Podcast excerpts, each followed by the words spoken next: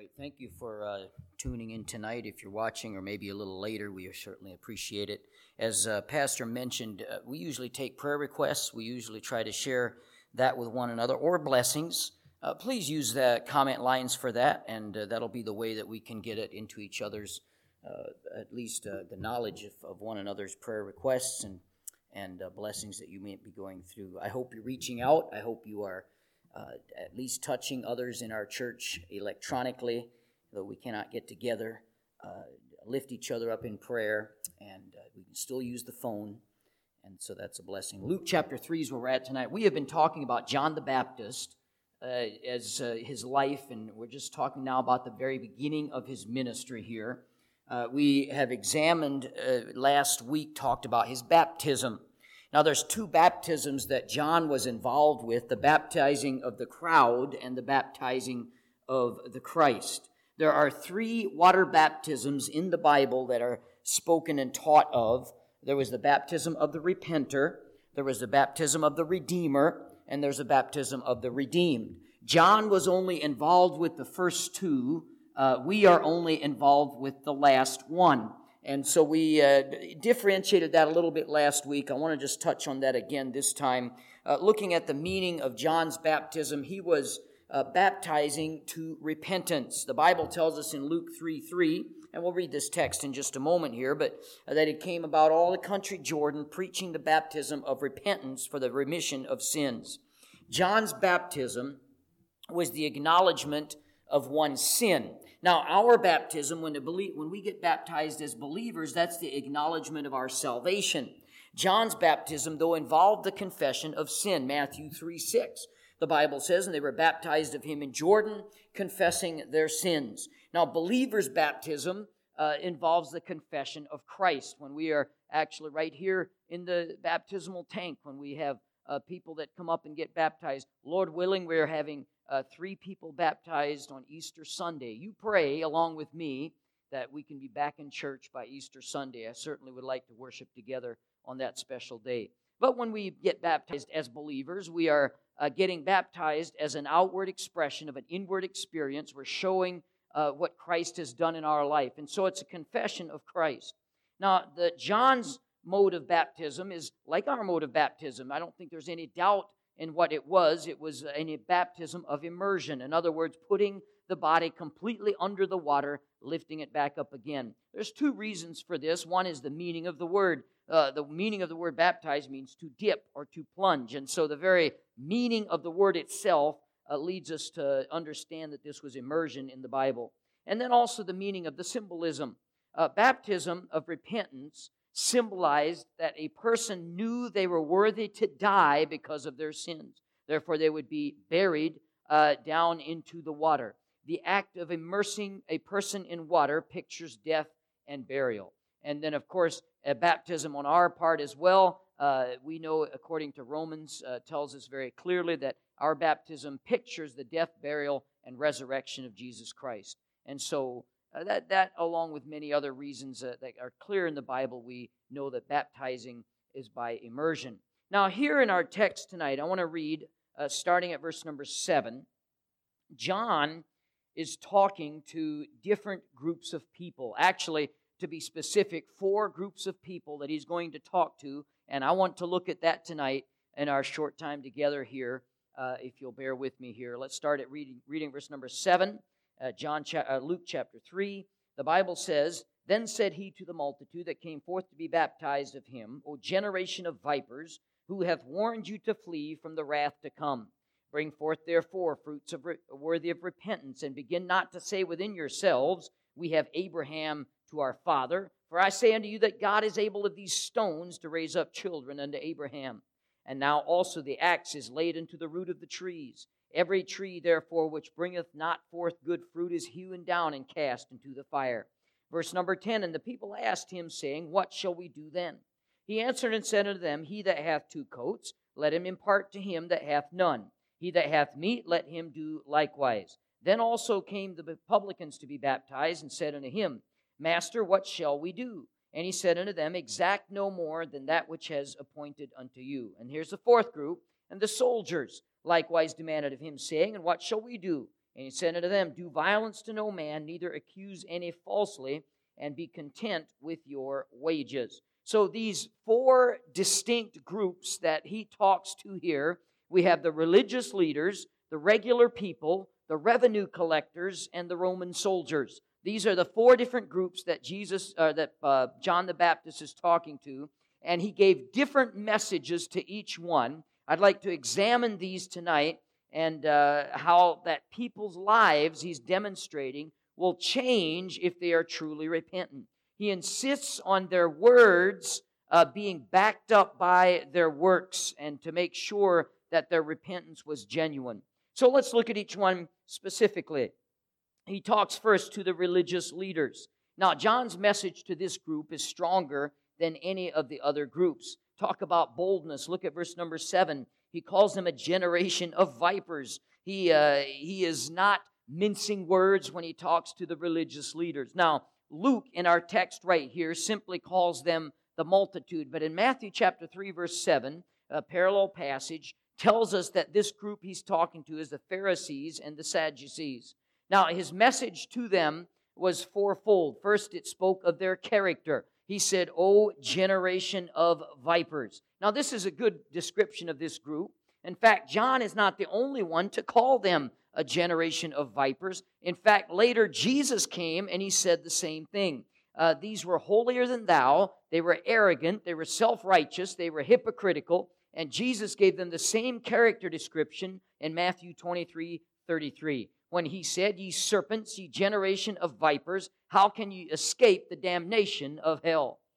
I tell you, John the Baptist and Jesus were not Joel Osteen preachers. They gave the word and they were not uh, sorry to give it as they, uh, in a hard and a truthful way.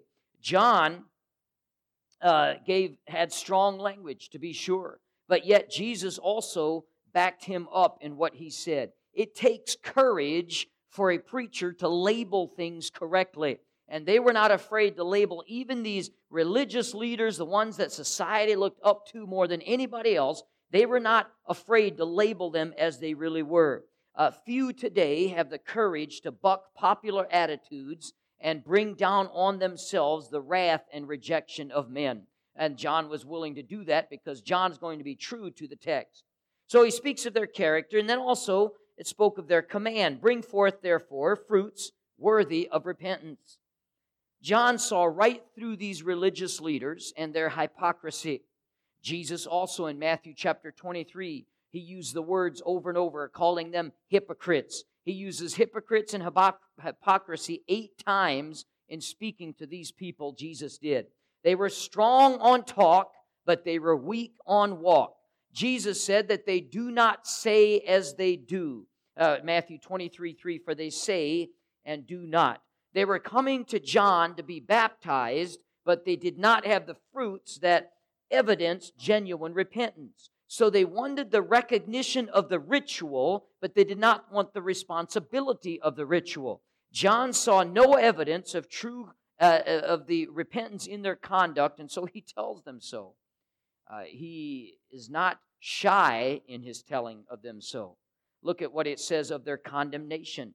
Begin not to say within themselves yourselves, We have Abraham to our father. John condemns them in the very area that they hold to as their very identity. This was everything to them. They were children of Abraham. They believed that being a descendant of Abraham was all that was necessary to enter heaven. It was a physical relationship that they trusted, not a spiritual relationship. But God will have none of that. And John delivers that message. Listen, you may have the godliest parents on the globe that will do nothing as far as taking you to heaven when you die. It is not the relationship that your parents or your grandparents have with the Lord Jesus Christ. It is a relationship that you have yourself. Your relationship with God determines your eternal destination. Your birth, your race, your country, your church cannot save you. Only faith in Jesus Christ. And John made that clear. Do not give me any of you being sons of Abraham, he said. That's not going to count for anything. And so he spoke of their character. spoke of their command, and he spoke of, of their condemnation, and finally he spoke of their circumstances. Their circumstances were not good. Look at verse 10. And the people asked him, saying, What shall we do? Uh, actually, verse 9. And now also the axe is laid unto the root of the trees. Every tree, therefore, which bringeth not forth fruit, is hewn down and cast into the fire. Uh, no one there would have trouble understanding that visual that John gives there. When a tree did not bear fruit, it was cut down so that another tree could plant, be planted that would bear fruit. The way that John says it here is the axe is already laid at the foot of the tree. It's ready to be chopped down. It's ready to be killed. It's uh, the last thing you do before you chop a tree down is go in the house, get the axe, and bring it out to the tree. He says this is an imminent situation you live in. It clearly shows the danger they're in. If they will not repent, they will very soon be destroyed. So, how did they respond? They rejected. The Bible says in verses 29 through 30 of Luke chapter 7 and all the people that heard him and the publicans justified God being baptized with the baptism of John. But the Pharisees and the lawyers rejected the counsel of God against themselves.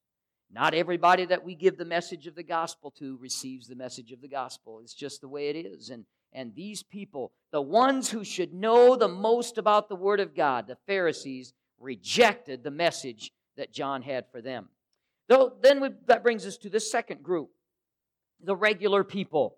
This group is just simply called the people. Verse 10 And the people asked him, saying, What shall we do then? They were the regular people, the ordinary citizen, the general public. Uh, when coming to be baptized by John, they asked the question, What shall we do? John answers it in verse 11 He that hath two coats, let him impart to him that hath none. He that hath meat, let him do likewise. Now, two things can be said about this group. Number one, they were sincere. They asked the question, What shall we do? If you'll notice, this is not a question the Pharisees asked. They aren't interested in what should we do. Uh, these people were. And so that shows a sincerity. They asked what they should do to give evidence of their repentance. They had just heard the blistering message that John gave to the Pharisees. And now, what about us, John? What do we need to do? Uh, when a man truly changes his attitude toward God, that's repentance, changing our mind. When we repent uh, of our sins and we change our attitude toward God, it is a completely natural thing for us to then seek what He would want us to do. For example, if you'll remember in Acts chapter 9, when Paul met uh, Christ on the road to Damascus, uh, after he realized who he was talking to, his first question, Lord, what wilt thou have me to do? So it's a good thing to ask this question. It's a good thing that they asked it. But then you see what their problem was. They were selfish. Uh, the besetting sin of this group was selfishness. It's evident in John's instruction to them that they were ignoring the needs of those around them.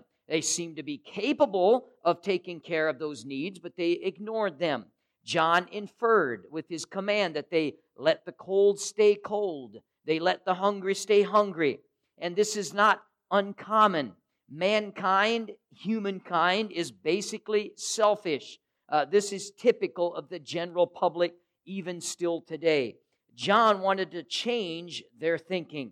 We could all use an upgrade in this department uh, that having more compassion on those around us. And yet, he, you'll notice that John did not come down on them like he did on the Pharisees and on the Sadducees. There, he he was uh, he answered their question and told them what they needed to do. Uh, they were not hypocrites. they were sincere and they wanted to change their way. It seems by the fact of their question. Look at the third group, the revenue collectors, the much hated tax collectors of the day came to John seeking baptism. Now, Luke uh, chapter 3, that we read earlier here, verse 12, then came also publicans to be baptized, and said unto him, Master, what shall we do? And he said unto them, Except exact no more than what, that which is appointed you. Now, everyone knew what tax collectors did. It's just that they could do nothing about it. Tax collectors were empowered by the Roman Empire they were employees of the Romans. The Romans would hire these tax collectors to collect a certain amount of tax per capita in the area they were responsible for. And so if I was over 100 people, I would have to get so much tax out of them to turn into the Roman government. But it was perfectly acceptable to the Roman government, and uh, they, they would not care if I charged more than what they needed. It did not matter to them at all as long as they got what they uh, exacted out of me. So if you, by Roman standards, would owe $50 and I told you you owed $75, then I could pocket that 25. The Romans didn't care. The people couldn't do anything about it because I was empowered by the Romans. And so, therefore, can you imagine along with me why the tax collectors were a very hated group of people? Well, they were cheaters. We see that in the story of Zacchaeus. Uh, he had cheated many people. So, when they came to John and they heard about this repentance, and they asked, What would repentance look like in my life?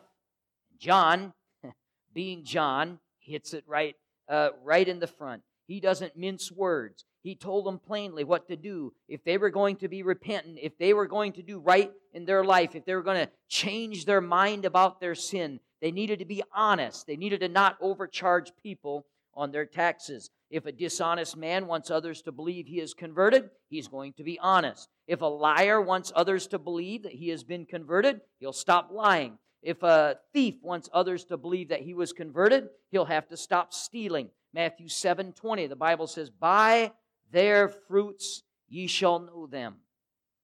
Now we know that this will not save anyone, but that's not the issue here. The issue is that of giving outward proof of a character change. Remember, John's baptism was one unto repentance. So, is our testimony important? Absolutely. Our testimony is very, very important. Now, look at the fourth group and the final group we'll look at tonight the Roman soldiers. The, this is a surprise. In fact, I read this and I, I was, I, I've read it before, but I never really even thought about the fact that here's a group of Roman soldiers watching this. They're not even Jews. They don't believe in God or the, the God. They had their own gods they believed in, but they don't believe in the one true God. Uh, they don't have a Bible. They don't believe the Bible. They haven't read the scriptures. There, there's no spiritual interest, but yet here are the Roman soldiers, and the conviction of the Holy Spirit has reached into their heart, and uh, they are actually interested in repentance. Now, military men are not generally known for much interest in religion, especially not Roman soldiers who were godless in their society and in their actions. But John's message had convicted them, and they responded. Look at verse 14. And the soldiers likewise demanded of him, saying, And what shall we do? I, I wonder how much of a surprise this was to the people that were listening. Are you serious? There are soldiers asking John what they need to do uh, in repentance. John, of course, was very scared of the soldiers, and so, no, John wasn't scared of the soldiers. He gave it to them straight ahead, just like uh, he gave it to everyone else. I love the straight preaching of John the Baptist. Uh, he gave he talked to them in in three areas of known and common violations of the Roman soldier. Their savage treatment of others, their slanderous accusations, and their salary discontentment. Now, these were problems for them. This does not mean that they are exclusive to them. Uh, you do not have to be a soldier to have the problems that these soldiers had. I would say that these are common problems even in many of our lives today. Look at, first of all, their violence. Violence would be, let's look at what he said, by the way, so we understand where we're coming from him here. Verse 14, the middle of the verse, and he said unto them, Do violence to no man, neither accuse any falsely, and be content with your wages. Now, violence would be particularly easy for a soldier. A soldier is, they especially were in the enforcing business. And a soldier, uh, the, the baser nature of man, enjoys abusing others. I mean, we've we probably all know people that actually get pleasure out of being cruel and spiteful and mean to other people. Uh, given the opportunity, and the authority to do so, it happens all too often.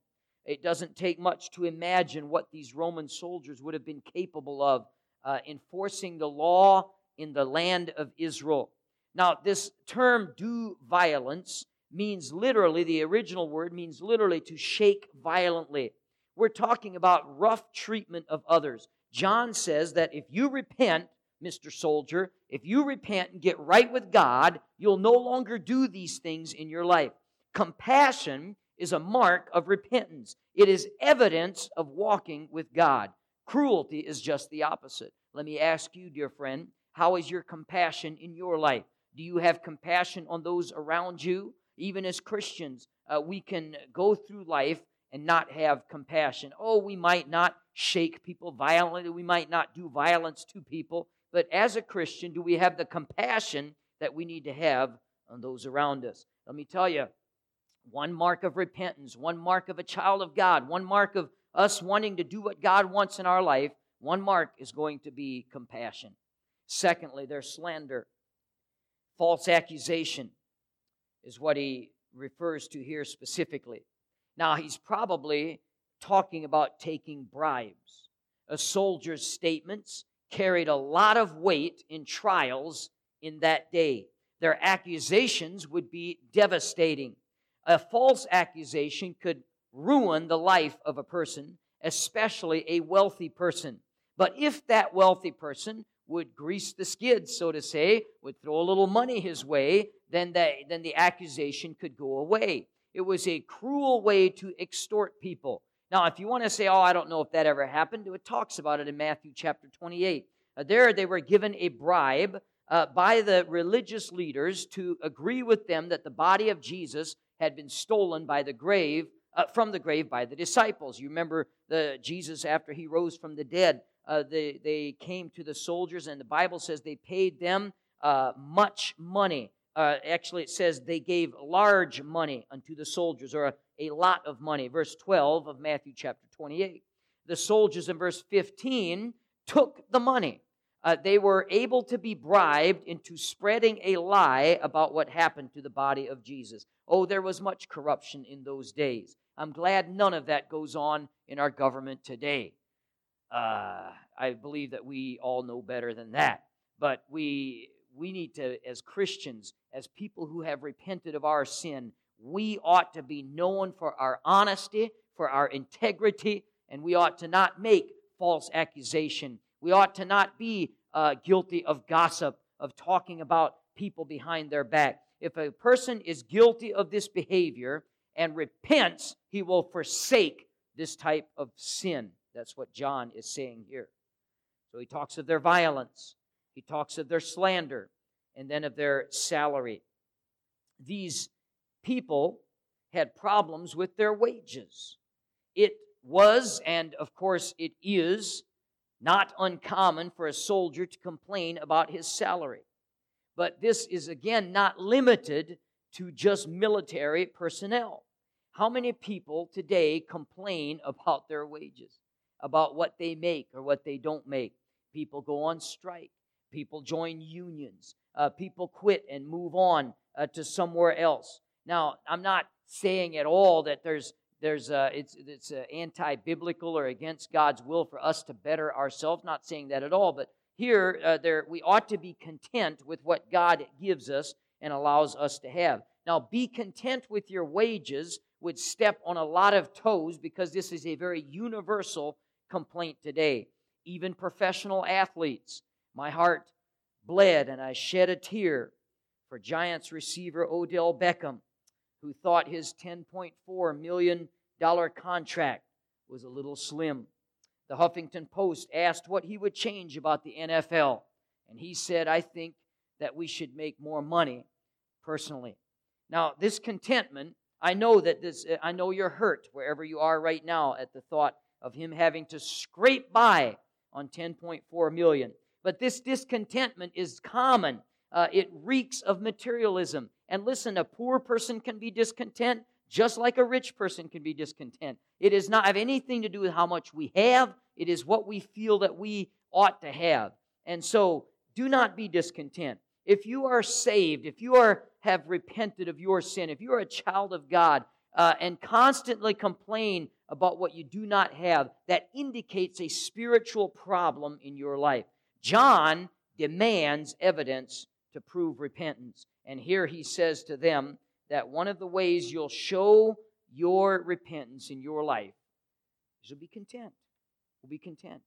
Paul, it took years, but Paul, he said uh, in his ministry, he said, I have learned whatsoever state I am, wherewith to be content. Now, I like that wording because that is oh so true. It is something we have to learn. Contentment is not natural. Those that work in our nursery uh, ministry is not nobody here doing that tonight, but uh, under normal circumstances, we have people in the nursery. Uh, you know that one year old and two year old and three year old children are not naturally content. They are after more. They want to get to what the other person has. And that continues through life. If we are going to be content, if we're going to uh, be, be content with what God gives us, it's going to be a learned trait. So, all of this begs a question.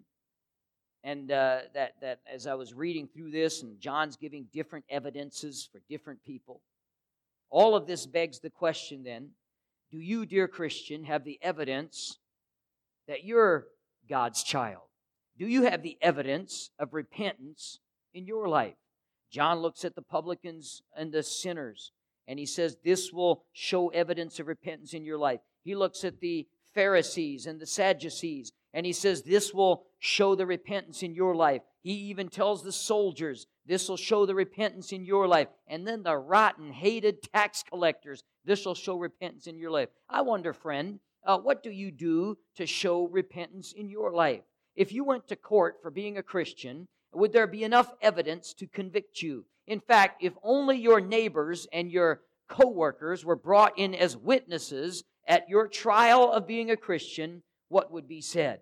This is what John was stressing. If you're going to be a repentant Christian, if you're going to be a child of God, there's going to be some fruit, or there ought to be some fruit that'll show that you're that child of God. What fruit of repentance do you have in your life tonight? What can you hold out as evidence? Listen, and, and by the way, we know, and goes without saying, our works don't save us.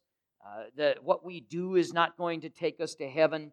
But if we're a child of God, we ought to live like it. Wouldn't you agree along with me? I expect my children when we go someplace or we visit somebody's home, I always expected my children to act the way that I would want them to act to represent my name. There's nothing wrong with anybody expecting that a Christian ought to live like a Christian. And that's what John's saying here fruits of repentance. And we're going to close there tonight because next week we're going to go into the baptism of Jesus Christ, and, and there's some interesting to be around you, to recognize, you know, they're not like everyone else. There's something different about them. They must be a Christian. It ought not be a mystery.